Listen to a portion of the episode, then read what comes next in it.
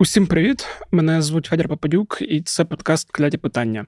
Зараз я та заступник головного редактора Української правди Євген Будорацький будемо говорити про війну. Женя, привіт. Привіт. А давай одразу почнемо з обговорення того, що відбулося на фронті, що змінилося за цей тиждень, і де ситуація або покращилась, або погіршилась, е, якщо відбули взагалі якісь значні зміни.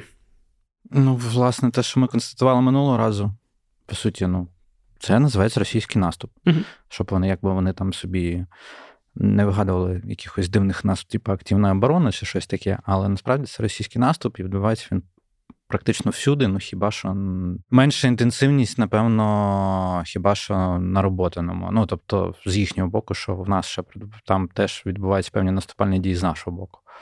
На всіх інших ділянках наступають переважно вони зараз. Е, з різною інтенсивністю, з різною успішністю.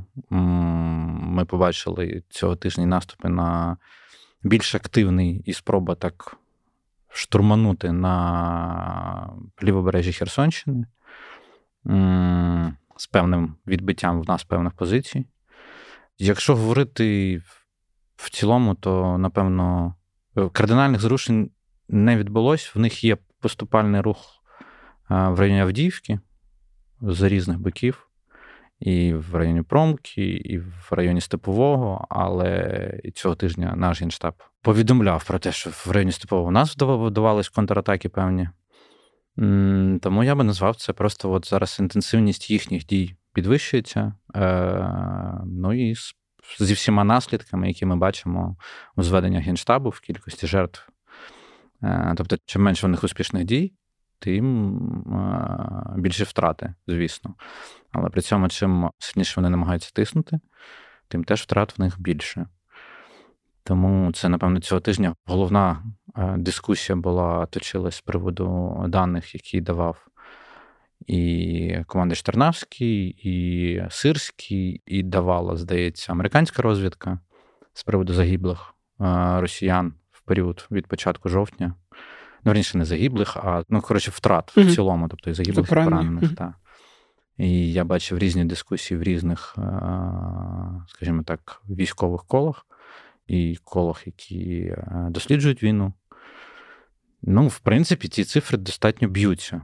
Ну, тобто, так, в плані, нагадаю, що там я маю на увазі цифри... цифри озвучені, це вони десь коригуються в районі від 11 до 13 тисяч втрат росіян саме з початку жовтня. Насправді це дуже великі втрати. Напевно, це є свідченням того, що всі їхні е, розмови про активну оборону це все маячня. Е, якби Вони не хочуть визнавати, напевно, те, що вони в наступі, бо не знають, як він закінчить. Тобто, якщо там буде не зовсім той результат, який вони хочуть, то їм буде простіше, напевно, для своєї пропаганди е, говорити, то ми, в принципі, були в активній обороні, і в нас не було ніякої мети. Ну, мета видно, очевидно. Це Авдіївка, і Мар'їнка, і Сіньківка, там в районі Куп'янська. Ну, тобто, всі достатньо. Е, такі е, опорні точки, про які ми говорили вже от майже рік, про те, що їм потрібно. Ну от ми бачимо, в принципі, що вони на них і тиснуть. Умовно, то, що ми говорили про Мар'їнку минулого тижня, е, з нашого боку, з боку нашого генштабу, все спростовується. В принципі, на місцях мені теж підтверджують хлопці, що в певний момент ситуація була близька до критичної, але потім вирівняли ситуацію в районі Мар'їнки. В районі Авдіївки росіяни ну, фактично вже в промці активно намагається рухатись по житловим кварталам. Ну, верніше, то, що тепер можна називати умовною назвою житлові квартали, тому що, ви ж розумієте, там в Авдіївці фактично нічого не лишилось. І, і напевно, з того, що таке активне було цього тижня, це от згадані кринки. Угу. Це позиції е, наші. Вони туди прям нагнали купу бронетехніки і спробували декілька разів штурманути, але там така місцевість, що їм це буде робити достатньо складно. Але й тримати нам позиції теж достатньо непросто. Ну, до речі, це цікаво, що ти сказав, бо минулого тижня ми якраз коли говорили про те, що фронт активний від е, там, Запорізької області і аж до Донецької, ми виділяли окремо, що в кринках ситуація інша. Е, я так розумію, за цей тиждень вони просто. Ну, вони підготувалися і пішли. Ага. Так, вони підготувалися і пішли.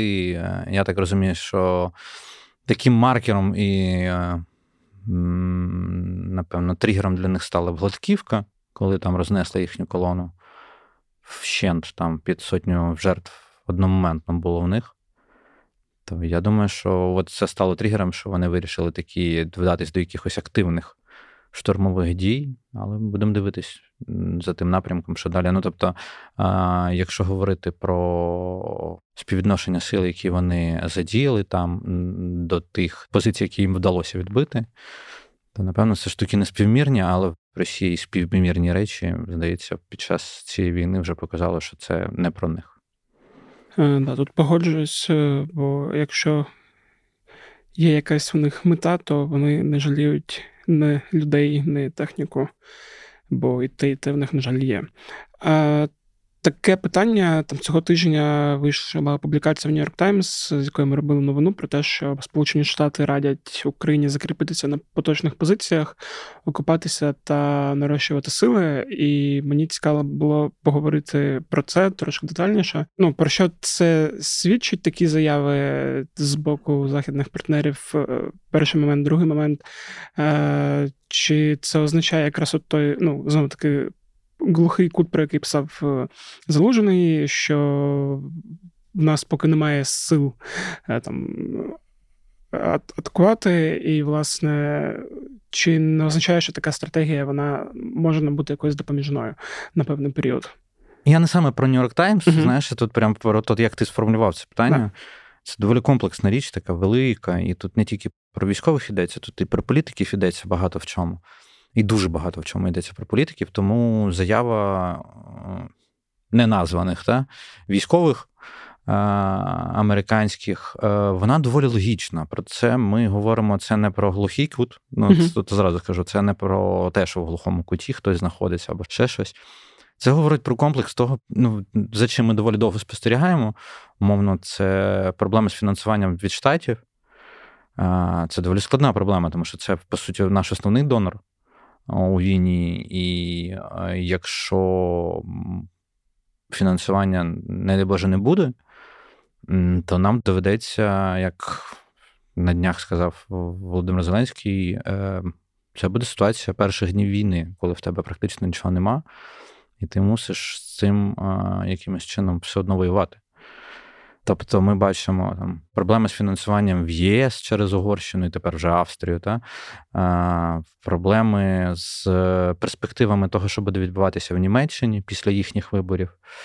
Е, тому що Німеччина це по суті зараз, коли в Штатах проблеми, це наш головний європейський партнер, який є. Знаєш, ми дуже цінуємо Велику Британію, але Німеччина, як мінімум, по зброї, вона має більше арсенал ресурсів, які е, може нам передавати або продавати, бо там різні схеми є і продажу, і передачі простої. А, Тому тут прям, якщо от просто розділити, ну от умовно уявімо собі, політично складається зовсім не так, як нам би хотілося там в Штатах, в Німеччині. А в Нідерландах ми побачили вже дзвіночки. Тобто Нідерланди здавалися таким, знаєш, острівком того, що нам все багато чого дає, і потім їхні вибори, і бах, сенсація, і по суті проросійські сили в них приходять ну не зовсім зараз до влади, але отримують певну більшість, і ясно, що там буде дуже складно тепер. Mm-hmm. Ми бачимо там, ми бачимо рейтинги німецьких партій. І ми бачимо штати. Якщо в нас підтримка зменшиться, тобто в нас є абсолютна підтримка від Балтійських країн, е, в нас є абсолютна підтримка від нордичних країн, ну я маю на увазі ще скандинавських, е, Північної Європи. Але все це не не зовсім ті цифри, які ми мали в об'ємі зараз. І е, не тільки про цифри йдеться, а й ще й про те, що техніки, по суті, нема по Європі. Тобто повигрібали багато всього, багато одиниць техніки, і знову все буде впиратись в Штати, тому що вся техніка, яка а, може якимось чином а, посилити озброєння українське, вона переважно зараз знаходиться в Штатах. Тобто, це все, що там в них на, на складах, все, що в них законсервовано. Mm-hmm. Це все ті речі, про які, напевно, буде ще довга розмова.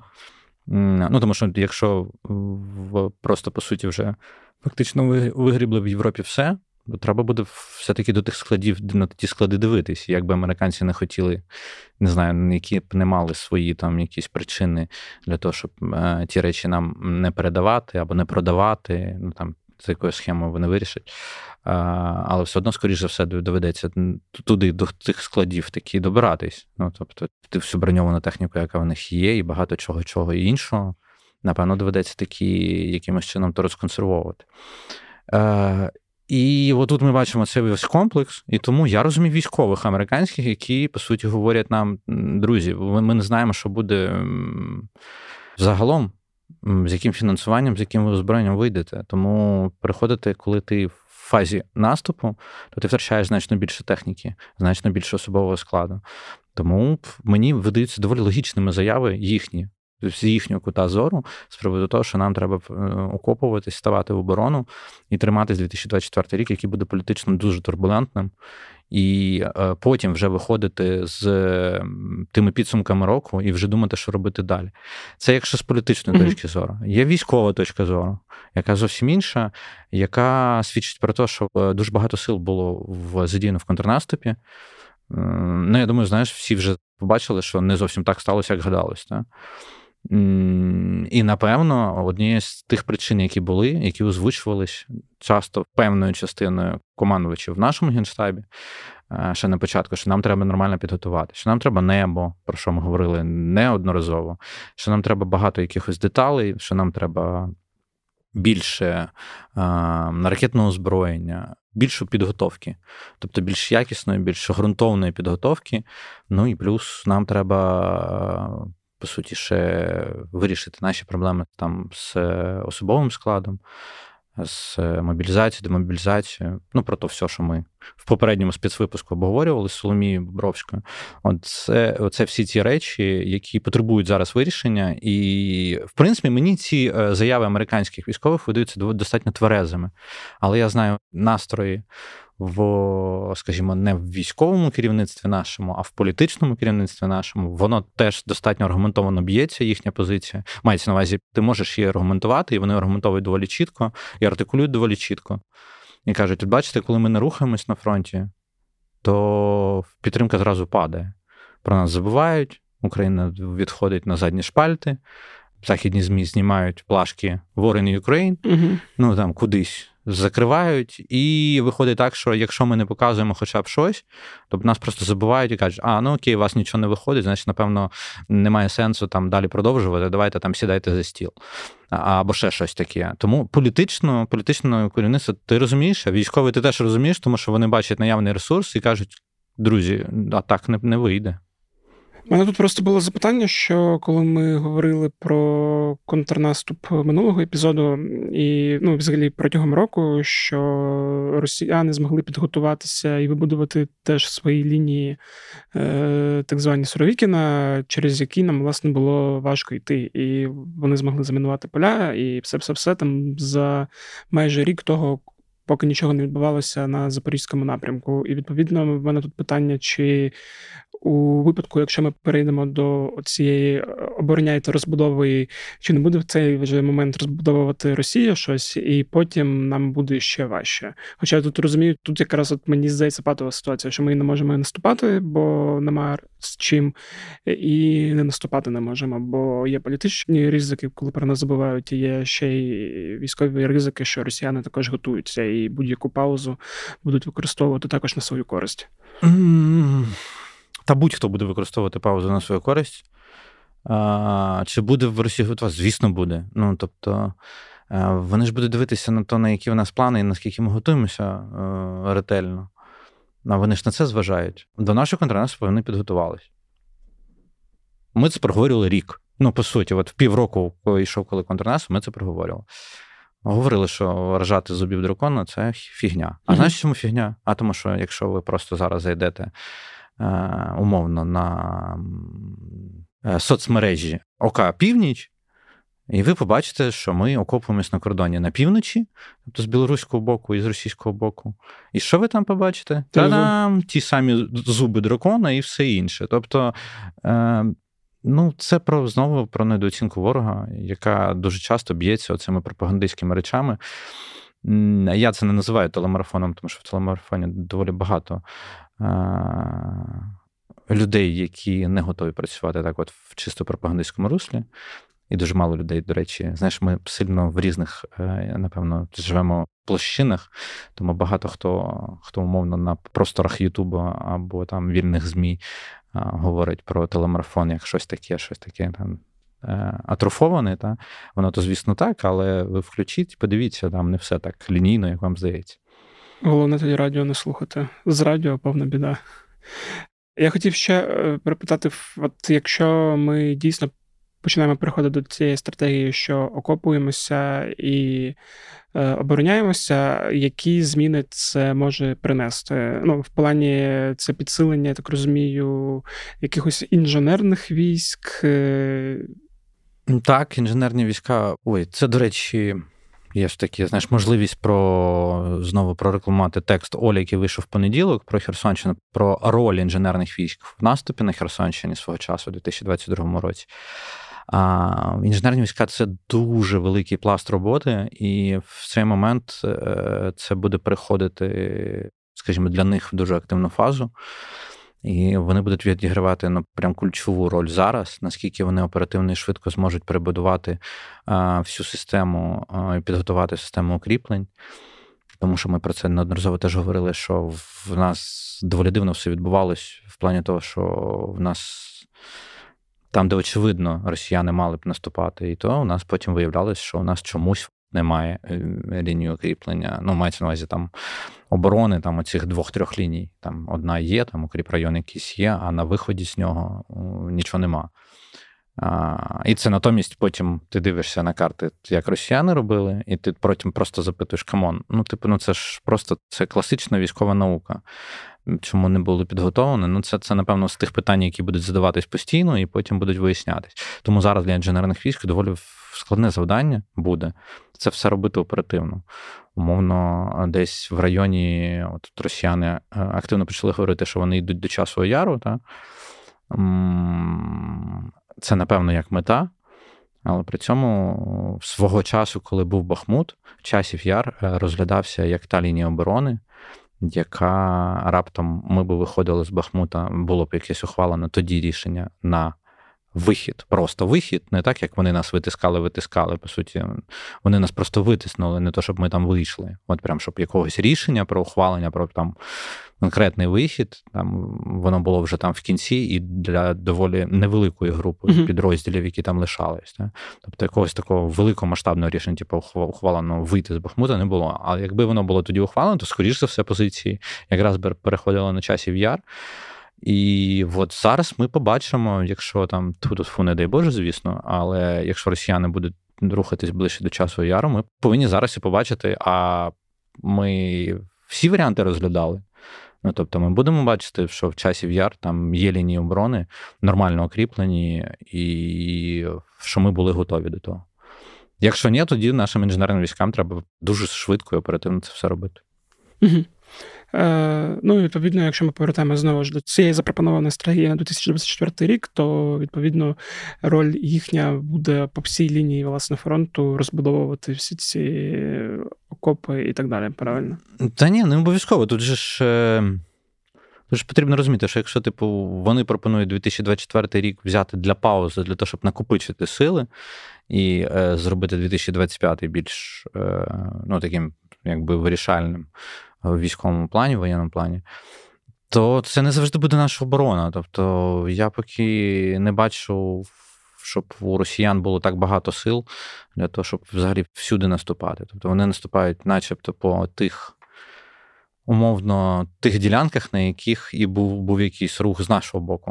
Mm-hmm. Ну, тобто, вони якби це такий такий їхній контрнаступ виходить, такий, якщо так можна собі назвати, або там в лапках можна його завести.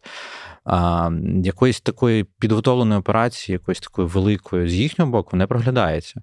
Ну, Тобто я не бачу виходу там їхнього руху, який би міг там говорити про Донецьку агломерацію, умовно там Краматорськ, Слов'янськ, ем, Костянтинівка, mm-hmm. Дружківка і все інше. Ну, тобто, прямо ж таких сил, щоб в них їх було для того, щоб щось діяти на тому напрямку. Я поки що не бачу, але все буде залежати від того, як будуть діяти вони. Єдине, що е, якщо ми в таку, якби. Перейдемо в лінію підготовки і, по суті, в оборону, то треба просто буде дуже добре за ними спостерігати, тому що це, е, по суті, типу, якби ініціатива буде на їх боці. Хоча в ініціативу в обороні теж можна тримати, і можна певні речі робити. Е, оборона може передбачати контрнаступальні дії. Ну, може, вони просто не будуть мати такого масштабного характеру, як планували ми з союзниками цього року. uh Але при цьому контрнаступальні дії можуть бути де-не-де можуть бути, в принципі. Ну, тобто, мовно, контрнаступ на Харківщині, який вдався минулого року, він же ж якраз був наслідком не наступу, як такого, а контрнаступу. Ну, тобто, вони виснажили свої сили на Донбасі і просто якби і дали нам можливість контрнаступити на Харківщині. Угу. Да, ну Тут питання ще в тому, який да, ти згадав про мобілізаційний ресурс росіян, типу, що взагалі буде в них е, наступного року. Бо є ж е, ці, я не знаю, теорії про те, що от зараз е, Путіна переоберуть на так званих виборах, і можна буде вже спокійно проводити нову хвилю мобілізації. Я не знаю, це там хай будуть там ті, хто більш шарить в російській політиці, але як я спостерігаю, мені ці речі не є якимись тотожніми, ага. ну в плані того, щоб. А, Sorry, чого він зараз боїться про мобілізацію? Не переобратись? Ну come on, ну навряд. Він боїться того самого, що він буде боятися після виборів, що його знесуть. Але вони його не знесуть. Тому просто там в певний момент буде, скоріш за все, ухвалено рішення про мобілізацію. Але я поки не бачу аж таких, от, знаєш. Е, хвилювань, що це до виборів або після виборів. Я думаю, це це буде ухвалено, коли вони подолають страх протесту. І, на жаль, до речі, я його не бачу тієї хвилі, яка може бути, ну, умовно, там, да, матері, родичі там їхніх солдатів. Але як ми побачили вже за два роки, я не кажу вже про про 10, та, за два роки, що вони дуже швидко їм рот закривають. Ну, Там, якби, знаєш, типа батіг і пряник, там гроші і якісь репресії, воно в них працює, і ми не дуже багато часто чуємо а, і голосів, які б ну, реально могли щось би зробити. А похід, єдине, що знаєш, типа, що вони можуть е, якось там побоюватись, типу, щось е, по ходу вагнерівців, так?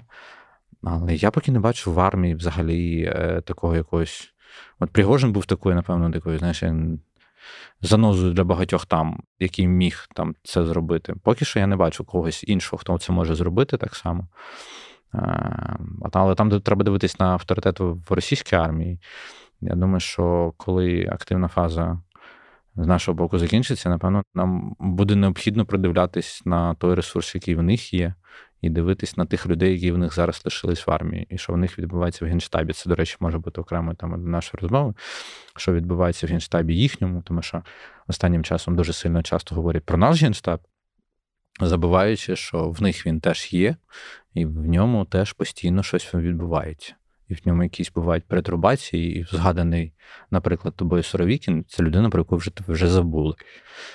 Ну тобто, напевно, треба буде оновити цю розмову про те, хто в них і як і чим займається зараз там. Окей, да. Ну я взагалі мав на увазі, що такий ризик є. Точного ми цього не знаємо, да, але що в них є опція якраз нарощувати мобілізаційний ресурс, бо і населення більше, і е, автократіям таке легше вдається, особливо коли нема протесту, і поки що залишається якийсь страх протесту. Там питання в об'ємах. Е, ну тобто. По мобілізації 2022 року осені ми побачили їхню проблему з оснащенням тих всіх, кого вони можуть мобілізувати. Тобто горлышко 200 тисяч. Так, ну тобто говорили про те, що одномоментно більше 200 тисяч е, дуже складно їм це зробити. Ну, якби під час однієї кампанії. Але щоб розуміли, 200 тисяч це овер дофіга людей. Тому яким, по суті, ми повинні як мінімум відзеркалити, тобто так само десь умовно додати ще 200 тисяч. Ну це я вже дуже грубо кажу, тому mm-hmm. зараз якісь військові експерти прийдуть, розкажуть мені, що я щось. Це я вже зовсім грубо кажу. Що типу ми повинні відзеркалити теж. А в нас такого мобілізаційного ресурсу, як ми поки Ну, як ми поки бачимо, та, в нас такого от прям добровільно точно немає, а от е, мобілізаційними заходами. Ну, побачимо той законопроект, який ми обговорювали в минулому спецвипуску, для того, щоб яким він буде і як саме будуть підходити. Тобто, якщо в нас рекрутинг е, якось буде, хоча законодавчо закріплювати ці речі якось теж не завжди е, дієво.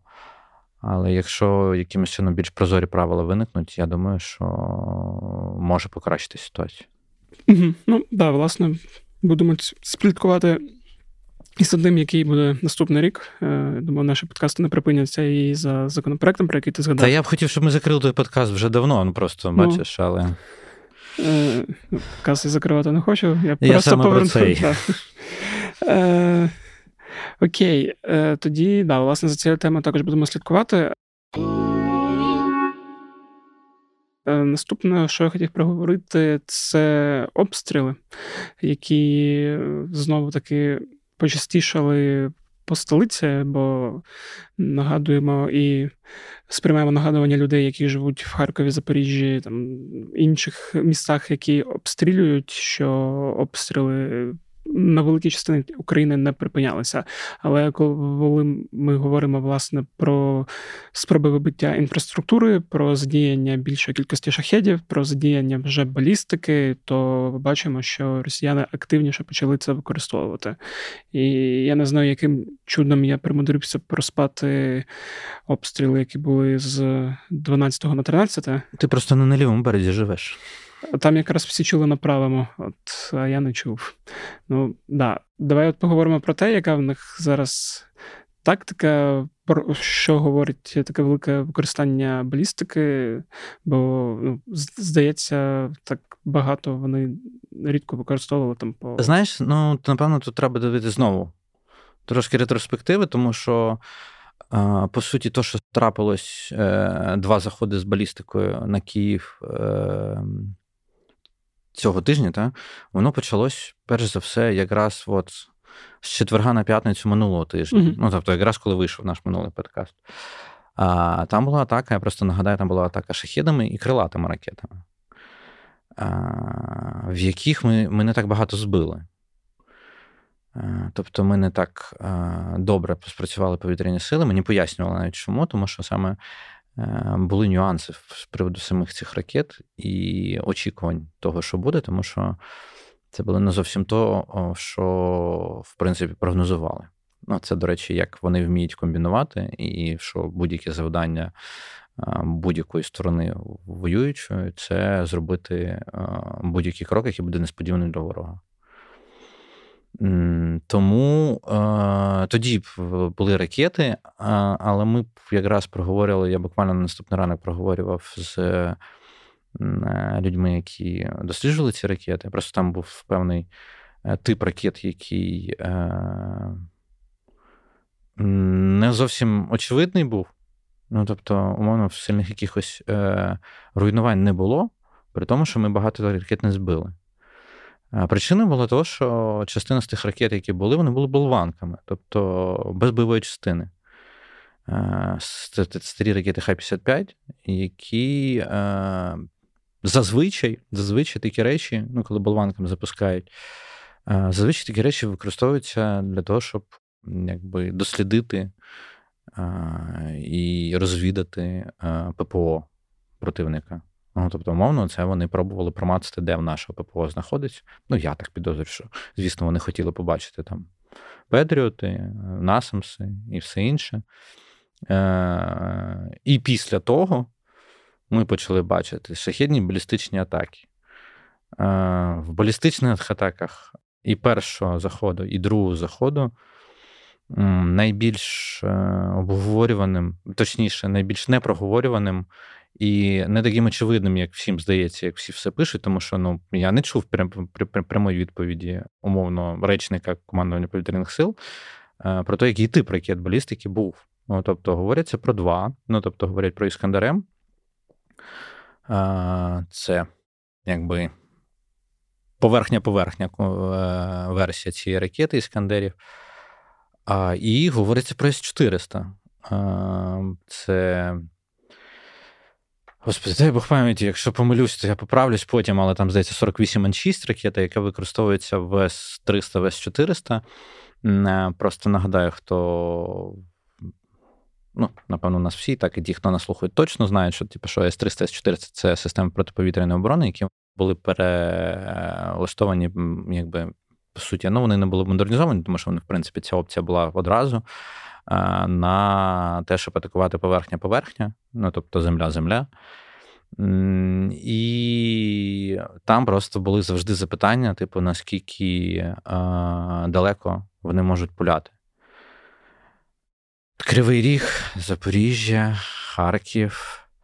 Це ті міста, які знаходяться там в 100-кілометровій зоні від е, кордону і можливих позицій обстрілів. Е, це ті, хто, в принципі, от від С-300 і С-400 постійно страждав. Більше від С-300, тому що навіть С-300 дозволяло стріляти там десь там на 80 кілометрів плюс, там, плюс-мінус там до 130, і а, а, вони страждали від цього і страждають, на жаль.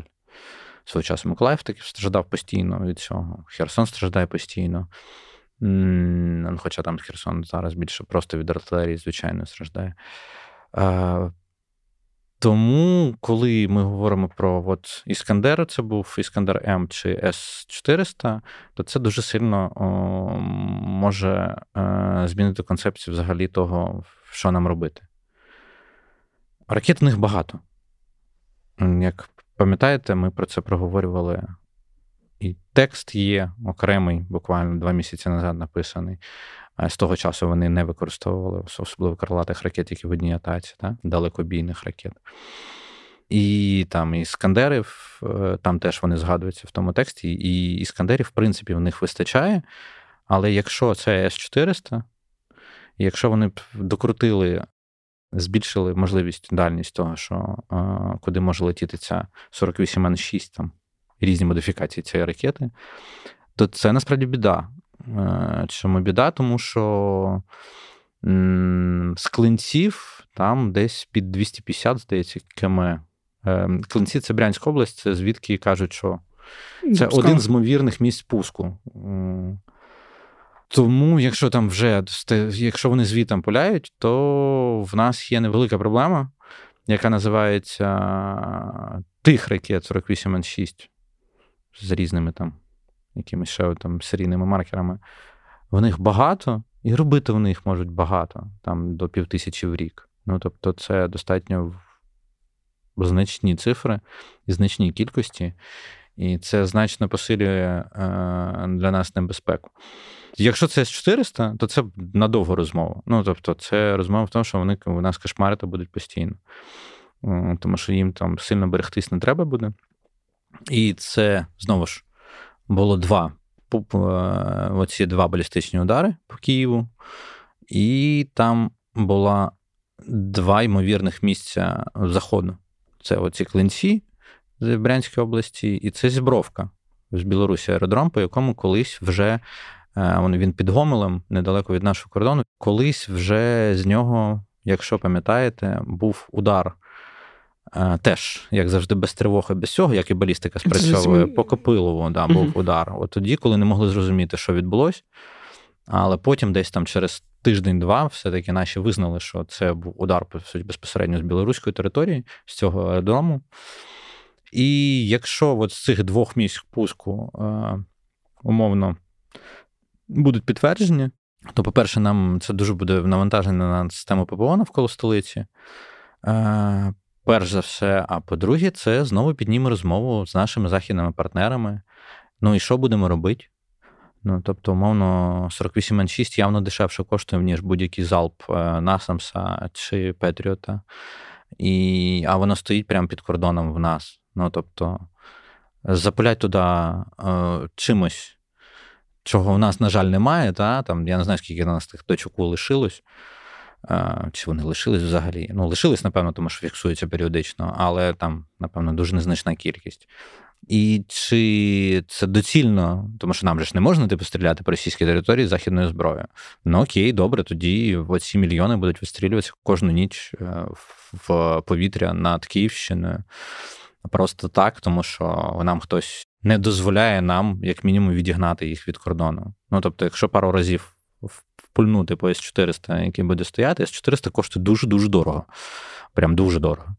Якщо умовно десь гахнути в разочок під під е, час їхнього там спроби поливати нас ракетами, якщо разочок гахнути, то я думаю, після одного разочку вони дуже довго будуть думати перед тим, як щось робити. Ми це бачили в Криму, коли ПС-400 вдарили, і потім вони дуже довго думали, чи е, варто їм заганяти в Крим ще якусь на заміну установку.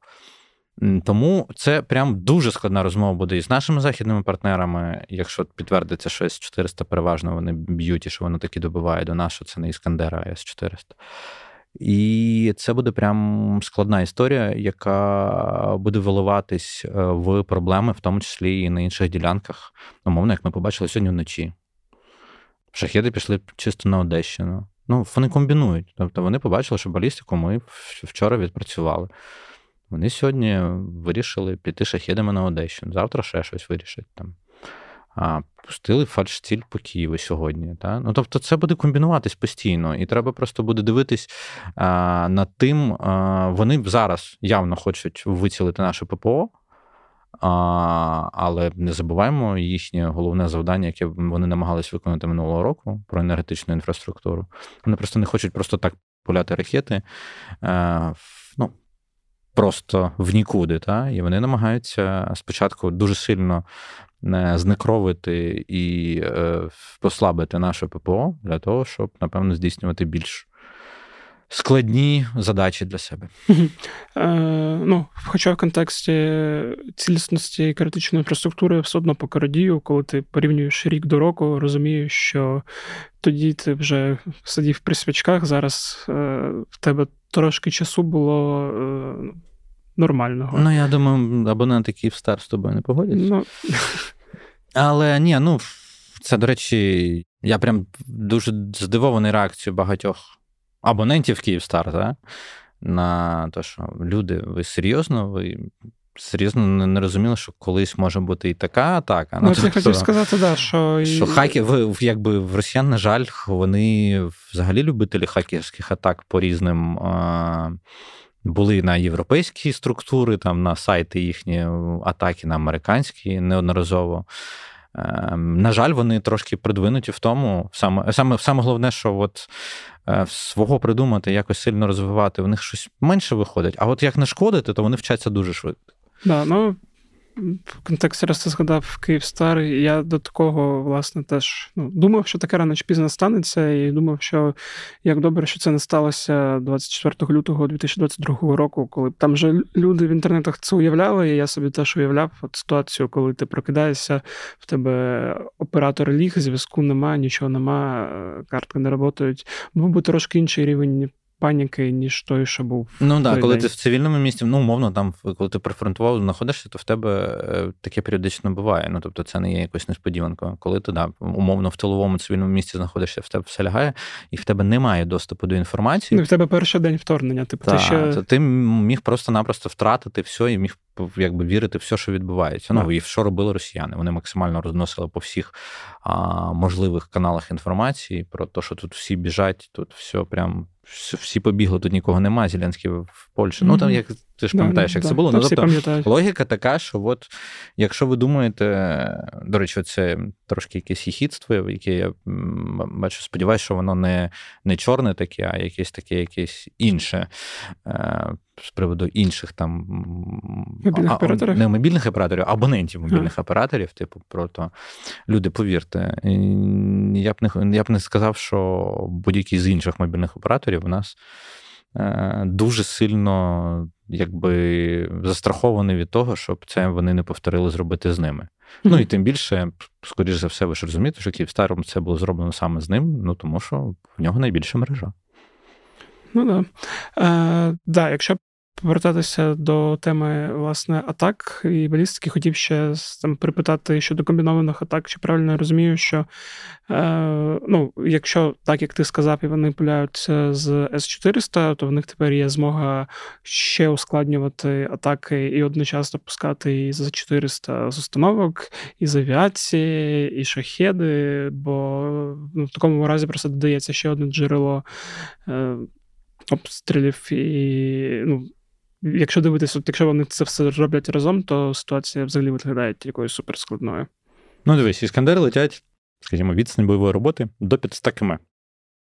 С-400, якщо повністю підтвердять, взагалі підтвердять, що це саме вони були постійно, mm-hmm. тому що говорили, да, що С-400, в принципі, фіксувалось, підтверджували, що були С-400, але чи це саме все разом, чи там ще з іскандерами в комбінації, як воно було? Якщо підтвердиться, що С-400 аж сюди долітає, прямо в глибину Києва, то ще одна опція. Кінжали ще одна опція. А, Крилаті ракети ще одна опція, шахіди ще одна опція. У них доволі широкий спектр всього буде. І я не про те, що вони в один момент можуть все це запустити. Mm-hmm. Ну, це в принципі, в основному, якщо це робиться, то в основному це не працює, тому що треба шукати якісь інші комбінації. Та? Але в них все більше і більше е, карт на руках. І тобто тут питання, чи є в нас чим бити все. Ми ну, ну, ми розуміємо, на, що нас навряд є, просто нас... ми не можемо. Ну, там, ну і наскільки це доцільно, знову ж це, і наскільки і найпростіше було б їх там вальнути десь е, біля кордону разок-два, щоб вони просто 300 разів подумали, чи туди підганяти. Я не знаю, наскільки це з зібровкою може бути, угу. тому що з білорусами у нас же взагалі окрема історія. А, Але, от, скажімо, в Брянській області можна було б і подумати. Ну, погоджуюсь. Да, тоді я пропоную тут і завершити. У нас буде такий короткий епізод, враховуючи, що був ще спецепізод, який вийшов вчора, то це взагалі е, більше контенту, але ну, по темі сьогоднішньої ми здається, все проговорили. Е, тому дякую тобі, пане Євгене, за те, що все розповів. Ось такий от вийшов епізод. Дуже дякую, що дослухали. Якщо ви дослухали, то, мабуть, ви можете поставити оціночку цьому подкасту в Apple Podcast, написати там якийсь комент, або поставити оціночку на Spotify, або а, в Google Podcast ставити оціночки не можна, та й скоро Google подкасту не буде. До речі, якщо ви слухаєте подкасти на Google Podcast, то готуйтесь до того, що скоро вони мігрують в YouTube Music, бо так Google вирішив, про що мені нещодавно написав. Також нагадую про донати на Збройні Сили України, фонд Повернись живим, фонд Сергія Притули. Донатьте взагалі кому хочете. Головне, щоб хорошим людям якщо у вас є змога підтримувати роботу журналістів української правди, то долучайтеся до клубу УП. Е, ваша підтримка, ваші донати теж е, допомагають нам працювати краще та якісніше і почувати себе впевненіше. Ну і плюс, якщо ви підтримуєте українську правду, підписуєтесь там на рік, то ви отримуєте додаткові бонуси, всякий мерч і можливість спілкуватися з редакцією час від часу.